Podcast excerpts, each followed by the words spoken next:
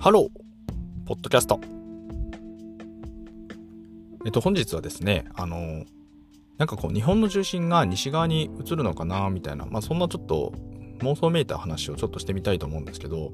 あの何を言ってるかっていうと今ってその日本って日本地図思い浮かべてみるとまあいわゆるこう東京ですよね。東京が中心になっていて。でまああらゆるものもう文化も政治も経済も芸術もまあ何もかもが、まあ、割割とこう関東平野にもうほぼ集積しちゃって、まあ大体全部ここにあるみたいな状態になってますよね。で、人口動態というかね、あの人口の分布を見たとしても、関東平野に確か3000万人から4000万人住んでるってところで、まあ日本の人口ね、約今1億2000万って言われてるので、まあ、3分の1くら4分の1ぐらいはもう普通にここに集積しているってところで、まあ、著しく偏りがあるって話だと思うんですよね。でこの辺りももともとはその江戸時代ってところからだんだん人口が増えてきたって話だと思うんですけどまあ言ってみればそのまあこの100年近代化してから100年で急激に特にねこの100年っていうところは、まあ、非常にこう集積したのかなみたいな話があってで言ってみればこれはそのその投資的なチャートで言えばおそらくなんかこう右肩上がりの調整局面を経ない、まあ、大トレンドなのかなみたいなそんなような見え方もできるのかなと思うんですよね。で、この辺りのこのトレンドっていうのが今後続いていくのか続いていかないのかっていう話なんですけど、まあ少し陰る可能性はあるのかなみたいなことは少しあの思ってはいるっていうところがあって、まあつってもね、なんかすぐに来るかって言われるとすぐに来ないような気もするんですけど、で、あの、まあ一つね、やっぱり最近面白いなと思ってるのって、やっぱその人口が減ってくっていうことは、やっぱりなんかこう大前提に置かなきゃいけないのかなと思ってて、で特にねそのなんか若い人みたいなのがどんどん減ってくって話とあともう日本って今どんどん国力がそう下がってく下がってる。まあもちろんねまだまだ上位を維持してるとはいえやっぱりなんかこう移民みたいな話もありますけどいまだになんかこうちょっとアレルギーがある話があるのとただ一方で昔みたいにめでもジャパンズナンバーワンみたいなべらぼうに日本円とか強い状態だったらまだそれでもあの来てくれる人がいたりとかあるいはねなんかその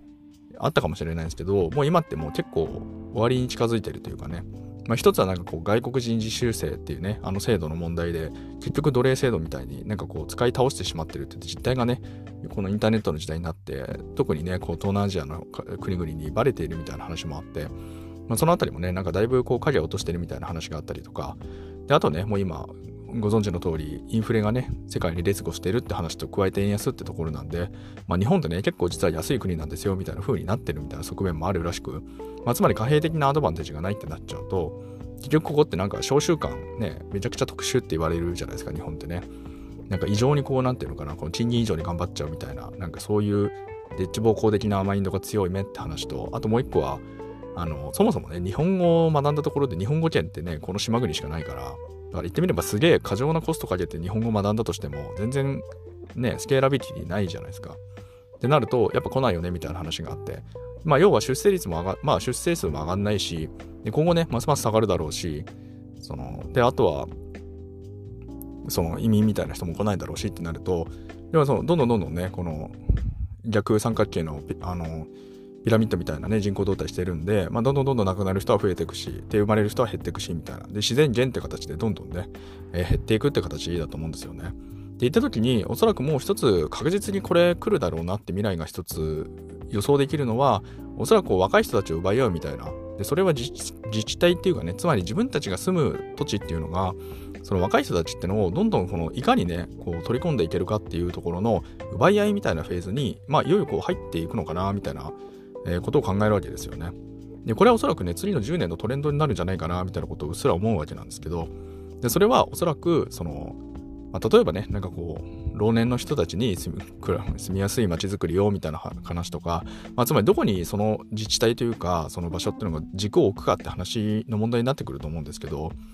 まあおそらく、なんかその、やっぱり、なんかこう、なんていうのかな、消費力としては決して高くないんですよね。若い世代っていうのはね。だけど、なんかやっぱりその活力というか、まあその、次の世代がいるってところが、まあその次の世代を呼ぶみたいな感じ。つまりその若い人たちがいるところの方が、例えば僕みたいな子育て世界世代からすれば、まずその同じようなね、人たちがいる方が、より多い方がいいよねって話と、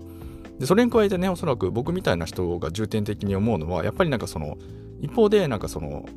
なんていうか、大人たちがそういう環境に寛容というか、つまりなんかその地域ぐるみで、地域ってのはちょっと今曖昧な話にしますけど、まあある集団にが、なんかその全体的に、その自治的に共助的な発想で、その次の世代を大切にするみたいな、そういうマインドを持ってる大人が多い地域みたいな、まあ、その2つの軸があると思うんですけど、まあ、要はそういうところってのは、やっぱりなんかこう選ばれるというか、強くなってくるというか、でそういうところにおそらくこう、すごく知的な人たちも集まり、で結果産業が集まりみたいな、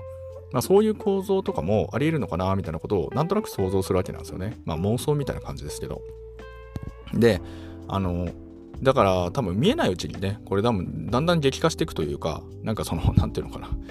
だからそのね、例えば幼稚園とかになんかこう難癖つけてるような地域とかありますけど、そのね、幼稚園の声がうるさいとか、小学校の声がうるさいとか、こんなこと言ってるところっていうのは、まあそういうちょっとね、まあ言っちゃ悪いんですけど、バカな人間がいるせいで、どんどんなんかこう人がいなくなっていく、よりつがなくくなっていくみたいな、まあ、そういうことはね、結構起こりそうだなっていうのが、ちょっと今、なんか少し思うんですよね。で、えっと、その、で具体的にこの西側みたいな話に 立っていくんですけど、まあ、要はね最初はその東京の大トレンドってところからなんですけどでつまりなんかそのどんどんどんどんこうなんていうのかな。どんどんなんか昔っていうのは言ってみればどこに住むかっていうのはみんなが集積してるからってところで集まってきたと思うんですけど、まあ、言ってみればその若者の街でもあったわけですよね。東京みたいなところってね。それがどんどんどんどん減っていくって中でどこでこう暮らしていくかみたいなところの選択みたいな話になってきた時にやっぱりなんかこうなんていうのかな。その自分たちがよりよりよく住みやすいと思うとかここがいいと思うみたいなまあ、そういう側面も多分重視されていくんじゃなかろうかみたいなことを思うんですよね。で、えっと、で、その西側みたいな話っていうのも、その最近で言うと、あの、福岡市のね、高島市長って人がいて、まあ、この人ね、私個人的にはまあ3、4年前ぐらいに知ったぐらいなんで、まあ、そんなにまだちょっと長くないんですけど、この方も十何年ぐらいかな、市政やられてて、もうずっとね、トップ当選して、その市長選でね、常にトップ当選してるような方で、で、これね、あの、毎度毎度、あの、お話ししているホリエモンチャンネル、ホリエモンね、ホリエモンチャンネルってところで、この高島市長との、えー、コラボレーション、ロケの話が出てたので、まあ、これはね、見てないよって方はぜひ見ていただきたいなと思ったんですけど、まあ言ってみれば市長ってのが変わるとこんなに市政ってマジで変わるんだみたいなところを結構衝撃を持ってねこれはその考えさせられる内容じゃないかなと思うんですよね。まあ、例えばなんかやっぱりこの福岡市ってね皆さん行ったことありますかね？僕ね結構実はね何回も行ったことがあって同時にあとは実はね最近あの長崎もあのロケ？佐世保でしたっけ？確かロケしてると思うんですけどホリエモンね。あの実はね僕そこも行ってて。まあ、あのね、この土地名だけ行った時にね、ああ、どこの会社に行ってたのかなって多分ね、あの、ピンとくる方はわかると思うんですけど、あの、そうなんですよ。そういう感じで実はね、そこのあるね、あの、もともとね、社長さんがとても有名だった会社さんと、結構先進的な実は取り組みというかね、10年前ぐらいに、まあ僕はね、その一社員って立場でしたけど、まあ、実はやってたところ、時があって、その時にね、かなり実は福岡って通ったんですよ。で、だからね、その福岡ってなんとなくこう、わかるところがあって、やっぱりなんかそのね、あの、交通インフラで、あの、すごく特徴的なところが、その空港がね、めちゃくちゃ近いんですよ。あの、都市とね、その、港と鉄道と空港が、マジで、あの、もう、何キロ圏内にあるみたいな感じになってて、まあ、つまり非常になんかこう、その交通インフラとしては非常に優れてるんですよね。東京って街見てるとわかるんですけど、まあ、羽田と成田ってありますけど、まあ、非常に不便なわけなんですよね。不便というか、まあまあ、羽田がね、だいぶ近くなって拡張して、交通の便もなんか整いつつあってみたいな話もありますけど、そんな日じゃないわけですよね。まあ、言ってみればなんていうの、もうなんか10分ぐらいで、その都心、まあ、いわゆる都心にアクセスできる空港って形になってて、まあ、それだけでもかなりなんていうのかな、すごいなんかこう、アドバンテージがあるなって思っちゃうんですけど、まだから 街中ね、普通に飛行機飛んでたりとか、着陸するときに普通に市街地通っていくんで、なかなかね、こう、その、ロケーションとしてはまあ、いいか悪いかで言うとね、まあ割と 怖い面もあるかもしれないですけどね、事故とか考えると。まあでも、その、それらがね、密集してるって時点でも、やっぱりなんか非常に特色あるなって思うところがあって、で、それだけじゃなくて、やっぱりね、その、ご飯が美味しいっていうところはね、日本人的には外せないと思うんですけど、まあマジでね、行った店行った店、マジでうまかったですね。あの当然ね中洲の屋台みたいなところもねしっかり連れて行っていただいてねその当時ねすごくお世話になった方がいてまあねすごい素敵な方がいらっしゃったんですけど、その方にね連れて行っていただいたりとかしてまあ非常にいいなと思ったんですけどそうね屋台とかもそうだし普通に行ったお店も美味しいし、まあ、それだけじゃなくてねなんかちょっと福岡が好きなやつがいてそいつとねあの野球が好きだったんであのソフトバンクねあの福岡にね本拠地を置いているあの球団ありますけどまあ、その試合を見に行ったりとか、まあ、そんなようなこともね、すごくしたことがあったんですけど、まあ、なんていうかこう、非常にね、だからその野球で言えばね、その文化的にめちゃくちゃ根付いてるなってところもすごい肌で感じましたし、まあ街自体もね、なんかその私も最後に行ったの10年前ぐらいなんで、今の福岡市ね、どんどんどんどんなんていうかこう、天神ビッグバンとか、なんかそういうプロジェクトがいっぱい立ち上がってるみたいで、正直もうね、なんかその当時で見た街とはまあ、ガラリと変わってんだろうなってすごく想像しちゃうんですけど、まあ、そんな感じで、なんていうかこう、めちゃくちゃ盛り上がってるなっていうのが肌で感じるというか、そしてそれがね、おそらくその雪だるま式にどんどんどんどん時間が経つとともに、そのプロジェクトっていうのはね、どんどん大きくなっていってるんだろうなっていうのを、そのホリエモンのね、高島市長とのその対談ってやつを見た時に改めて思ったんですよ。で、もう一個ね、ちょっとお勧めしたいのが、あの、以前もね、ちょっと面白がってみた、あの、レペゼン地球っていうね、謎のグループありますけど、でこの人たち実は福岡出身なんですよね。で、えっと、世界進出やるぞって言ったんだけど、今ね、福岡に戻ってきてて、やっぱり地元に愛されるってところをしっかりね、みんなに応援してもらいたいんだっていうところのコンセプトを打ち出して、今だから高島市長ともちょうどね、コラボレーションしてる動画が上がってたんですよ。まあ、そもそもね、こういう怪しい人たちとね、コラボレーションする高島市長ってところもね、まあ、やっぱりこの、なんかそういう嗅覚、なんか素晴らしいなって思ったんですけど、まあ要はなんていうか、その、どんどん集まってきてて、今少し、なんていうのかな、そのエンタメ方面的にも盛り上がってるところがあるなっていうのと、で加えてね、その、実はあの、ホリモンって出身が福岡なんですよね。八女市ってところで。で、実はソフトバンクの孫さんも 福岡出身なんですよね。まあ、というところで、実はなんかこう、今、その IT 界隈というか、まあ非常になんていうかこう、注目せざるを得ない人たちっていうのが、軒並みこう福岡出身っていうところがあって、まあもちろんね、その九州全体ってわけではないですけど、北に寄ってますけど、まあでもそれは一点だけ見ても、なんかこう非常にね、こう強力だなみたいなところを感じるわけですよ。あと、なんかこの、最近ね、そのスタートアップのなんだっけな、里島さんみたいな人も、なんかその福岡に移住してみたりとか、なんかそのスタートアップ系な人たちも結構実は移住してて、なんかスタートアップ支援もすごくやってるみたいなんですよね。まあ、みたいなところもあって、実はその若いとこにね、その世帯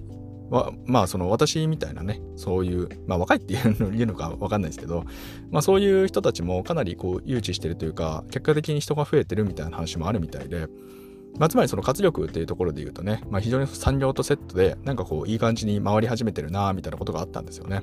で、これはね、別にその福岡ってのが、だからといって全部が全部吸収していくかっていう、そういう話じゃなくて、だからすごくマクロに見たときに、なんかその、本当に東京一極集中みたいなそういうトレンドがビッグトレンドがねまさにこう何十年100年における超ビッグトレンドがあったと思うんですけどもやっぱりこの人口減少っていうところから考えた時にその要はね奪い合いっていうのはもう始まってるって話とでそこに対してもうすでに手を打ってるところと手を打ってないところっていうのが明確に分かれるって話ででそれがね結構やっぱり西側ってところになんか比較的寄ってる面もあるのかなっていうふうに見えててでね、まあそれも含めて、あとはね、そのリモートワークとか、まあその、どこまでね、一般化してどこまでまた日常に戻っていくかってわかんないんですけど、まあ少なくともこんなになんか毎日毎日、ね、ホワイトカラーが9時5時で毎日週5で働く必要あるんだっけみたいなところって、マジでなんかこう問いがあるというか、まあそこにちゃんと向き合っていかないとね、まずいというか、まあライフスタイル全体含めて、なんかこう、うん、やっぱりなんかこうアフターコロナっていうのは、なんかすごくこう考え直さなきゃいけないというか、まあ、そんなようなね、予感が、まあ、しておりますっていうね、そういう話をさせていただきました。えー、このチャンネルでは明日がちょっと楽しくなる IT というコンセプトで IT との私が極快、拡大解釈した相手をお届けし、皆様の明日がちょっとでも楽しくなればというそういうチャンネルになっております。まあ、まさにね、これは極大と、極大、あの、極極快とね、拡大解釈ってところでね、この、まあ、僕僕のね、このチャンネルの趣旨にぴったりな、なんかそういうね、こう妄想めいたお話でございました。まあでもね、実はね、そう、だから、だから、そう考えるからこそ、僕はね、最近ちょっと実は一つ、あの、やったことがあって、ただね、ちょっとすいません。ちょっとこれはね、あの、もうちょっとしたら お話しします。あの、はい。あの、別にもったいぶってるわけじゃなくてね、あの、ちょっと情報の出し方ってところも、自分のね、個人情報みたいなものをどこまでね、こう、皆さんと共有していくかって話。もうすでになんかこう、長らくね、皆さんとこう、つながりを持たせている皆さんとは、なんかすごくね、もう僕は信頼関係すごく強いと思っていて、そういう意味だとね、全然問題ない内容なんですけど、ただやっぱりなんかこのポッドキャストね、なんかね、わかんないですけど、この、今月入ってから、なんかその、ちょっと聞いてくださる方増えたのかなみたいなのがあってな、んでかよくわからないんですが、まあだから要は何て言うかな。もしかすると本当になんかこう知らない場所からたまたま見つけて聞いてくださってる方も もしかするといるかもしれなくて。で、要はそれがね、あとはその将来的にね、あのその聞いていただく可能性もあるなって思った時に、ちょっと自分の情報ってどこまで出したらいいんだろうって話はね、少しなんか僕の中で今、少しこう、なんか考えてるテーマなんですよね。まあ、というところもあるので、実はもうこの話めちゃくちゃしたいんですけど、ただまあそういう未来に向けて、あの、まあそんな大した話じゃないですよ。大した話じゃないんだけど、まあ少しね、なんかこう、まあ、喋その曲解してるだけじゃなくてね、そこに対する具体的なアクション、つまりその分かってるっていうのはその行動することだっていう話はね、たびたびしてますけど、まあ、まさにね、その行動しているってところをもうセットで語れると、まあいいのかなと思ったんですけども、